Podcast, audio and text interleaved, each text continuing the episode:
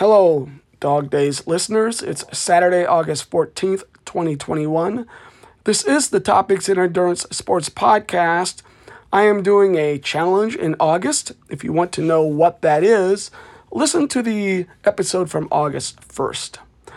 The rate at which a human uses metabolic energy can reveal a great deal about their health and welfare. Although there are cumbersome lab methods for measuring metabolism, measurements of people in their normal surroundings had to await discovery of the doubly labeled water method. Remember, heavy water is D2O, where hydrogen 1 is completely replaced by hydrogen 2, or deuterium. Doubly labeled water is also D2O, but in this case, the oxygen is also completely replaced by oxygen 18, which is a minor heavy isotope of oxygen, since most oxygen is oxygen 16. Professor Nathan Lifson, or Lifson, and his colleagues at the University of Minnesota invented the doubly labeled water method in the late 1940s. The real use of it took off in the 70s as doubly labeled water became both cheaper to make and improved analytical techniques made it easier to detect. Most of the earlier studies were done with animals. Note, this is a safe technique. As with heavy water, which I talked about yesterday, administration of a bit of doubly labeled water is safe. Also, the company where I work sells doubly labeled water. I don't make it, but we do sell it. One gram, or about 0.035 ounces, is only $999. Sounds pricey, doesn't it? And that's even cheaper than what it used to be. The reason it's pricey is uh, having to do with separating out the isotopes. Deuterium is not too bad. Du- a deuterium atom is about twice as heavy as a hydrogen atom. Being twice as heavy, the properties of deuterium are pretty different than the properties of hydrogen 1, regular hydrogen. That's not too bad to separate, but separating oxygen 18 from oxygen 16 and the little bit of oxygen 17 that exists is really difficult because the mass of oxygen 18 is not much different than the mass of oxygen 16. The masses are really, really close to each other. It makes it harder and harder to separate them. So that is why D- doubly labeled water is so expensive. Doubly labeled water can be used as a method to measure the average daily metabolic rate of an organism over a period of time. The technique measures a subject's carbon dioxide production during the interval between the first and last samples, for example, your pee.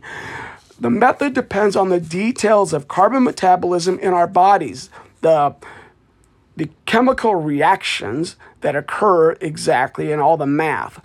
When cellular respiration breaks down carbon containing molecules, for example, carbs, fat, and protein, to release energy, carbon dioxide is, is released as a byproduct. Carbon dioxide, CO2, contains two oxygen atoms, of course, but food molecules, such as carbohydrates, do not contain enough oxygen to provide both of the oxygen atoms found in the CO2 we breathe out. It turns out one of the two oxygen atoms is derived from the water we consume. After drinking doubly labeled water, as CO2 is exhaled, oxygen 18 is lost from the body. Oxygen 18 is also lost through urine. However, the deuterium is lost the However, the deuterium is lost only through urine. We're ignoring sweat or exhaled water here. Also, you can use blood or spit samples uh, to do these measurements. Thus, the measurement of deuterium and oxygen 18 over time, taking multiple samples after someone's uh, drunk the doubly labeled water, is used to calculate how much oxygen 18 is lost through carbon dioxide. Don't worry about the fancy schmancy math here. The point is, by measuring how much deuterium and oxygen 18 are in the urine and watching how much it decreases over time, they can figure out how much carbon dioxide is being breathed out over this time. Once this is known, the total metabolic rate may be estimated via more fancy schmancy math. The carbon dioxide loss tells us the energy produced or calories burned. Again, isotopes to the rescue here. It's either this technique, or you can wander around all day long with a tube sticking out of your mouth, capturing all the CO2 you breathe out. Not too sexy. And again, this is really safe. So safe it can be done on infants and pregnant women. Note, deuterium and oxygen 18 are being used as tracers here, which I talked about two days ago when I talked about the zinc 67 isotopes. Typically, this is used to measure an average metabolic rate over hours or days or weeks after administration of the doubly labeled water. Besides humans, hundreds of animals have had their metabolic rates studied. One key condition in which this is applied is in the diagnosis of type 2 diabetes. In type 2 diabetes, cells develop a reduced sensitivity to insulin, resulting in a lower metabolic rate, which can be detected using doubly labeled water. The following is a really nerdy paragraph. Uh, I just thought it was interesting. Just know that it relies on doubly labeled water, and you may have to listen to it like five times to get it. Energy expenditure. Each cell of the 10 to the 13th to 10 to the 14th cells in the human body requires energy to maintain its structure and functional capabilities. The energy requirement to maintain the structure of all cells of an organism is called the basal metabolic rate, BMR, and is sometimes used synonymously with resting metabolic rate, RMR. If the BMR is to be measured, the human should be dressed in light clothing in a supine position under complete rest at 28 degrees and abstain from eating for 10 hours. Eating and the subsequent processes of, of digestion, absorption, and metabolism will produce a further energy requirement called the called thermic effects of feeding, TEF. This energy requirement can be seen as the energy necessary to access the energy of the nutrients we consume. It takes energy to eat. That's what they're saying, I guess. All other energy requirements, such as movement, thermal stress, or psychological stress, are subsumed into the thermic effects of activity, TEA. It is obvious that both the degree of physical load, for ex- in other words, how much you're moving or running or biking or something like that, as well as the amount of time spent under physical strain, will consequently affect the amount of TEA, thermic effects of activity both in its absolute value as well as its relative value with regard to the daily energy expenditure, DEE. the DEE combines the values of BMR, TEF, and TEA. Did you follow all that? anyway, a person participating in an endurance event such as a triathlon will have high values in the TEA, thermic effects of activity, and therefore also in DEE, their daily energy expenditure. A person lying supine and being fed intravenously, such as an ICU patient, will have a DEE that closely rem- resembles their BMR, basal metabolic rate. Typically, a DEE consists of 60 to 75% BMR, so most of your daily energy expenditure is just keeping your cells functioning. 15 to 30% TEA, how active you are, and about 10% TEF, the energy it takes just to eat the food, your nutrients. Given that the type and mass of different tissues and cells affect the energy requirements as well as hormone levels, BMR and DEE can vary great, greatly between the sexes, different ages, and an individual and individuals in general. A person's BMR is also closely related to the amount and proportion of FFM, fat free mass. FFM was shown to be seven times more metabolically active than fat mass. So, fat free mass is more metabolically active than fat. I guess muscle is more, takes more energy than fat. I think that's what they're trying to say. This explains why males exhibit a 5 to 10% higher BMR than females because of their somewhat higher FFM percentage. Men have more muscles, I guess they're trying to say. The higher, sorry, my voice is going, excuse me, the higher rate of metabolism of infants and adolescents due to the demands of growth also leads to an increased BMR. Holy moly, I'm losing it. anyway, it didn't sound like I was talking about doubly labeled water there, but all these metabolism metabolism measurements involve doubly labeled water. Plus, I thought that was just interesting. A couple of notes if I can get through this.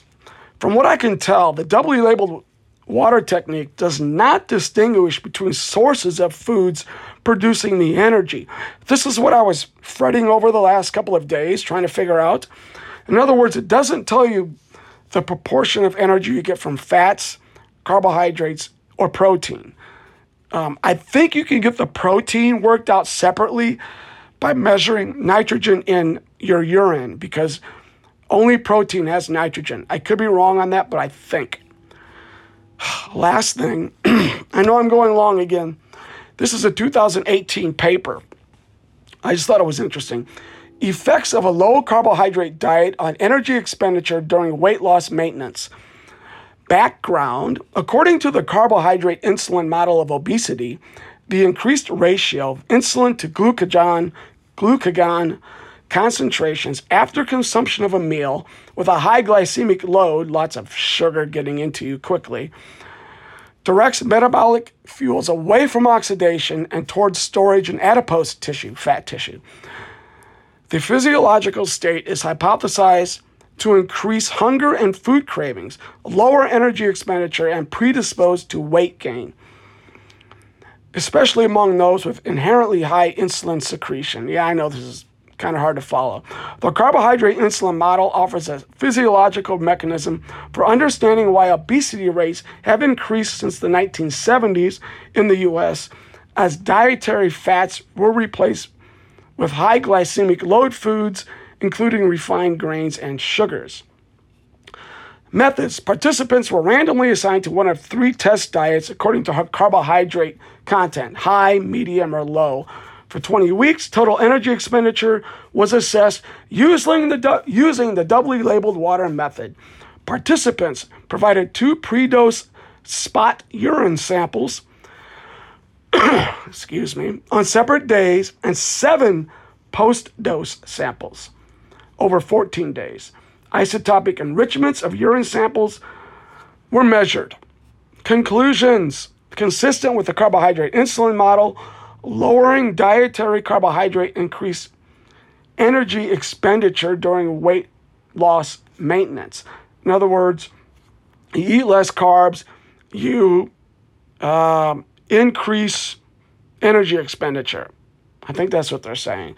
This metabolic effect may improve the success of obesity treatment. Yeah, that's what they're saying. Lower carbs being you you uh, burn more energy. I guess that's what they're saying here. That's the conclusion here. Um, this metabolic effect may improve the success of obesity treatment, especially among those with high insulin secretion.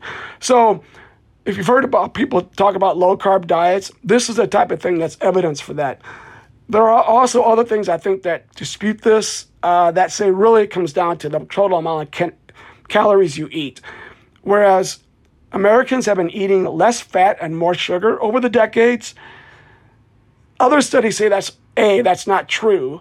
And B, we've also just been eating more calories over the decades. We just eat more. We eat more calorie dense foods.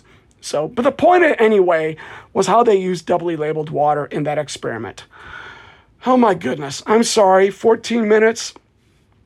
That's it. Talk to you tomorrow. I really apologize for my voice. I don't know why it's been so messed up in the last few weeks, but uh, maybe my voice is always like this, but I don't think so. It's just been hoarse lately.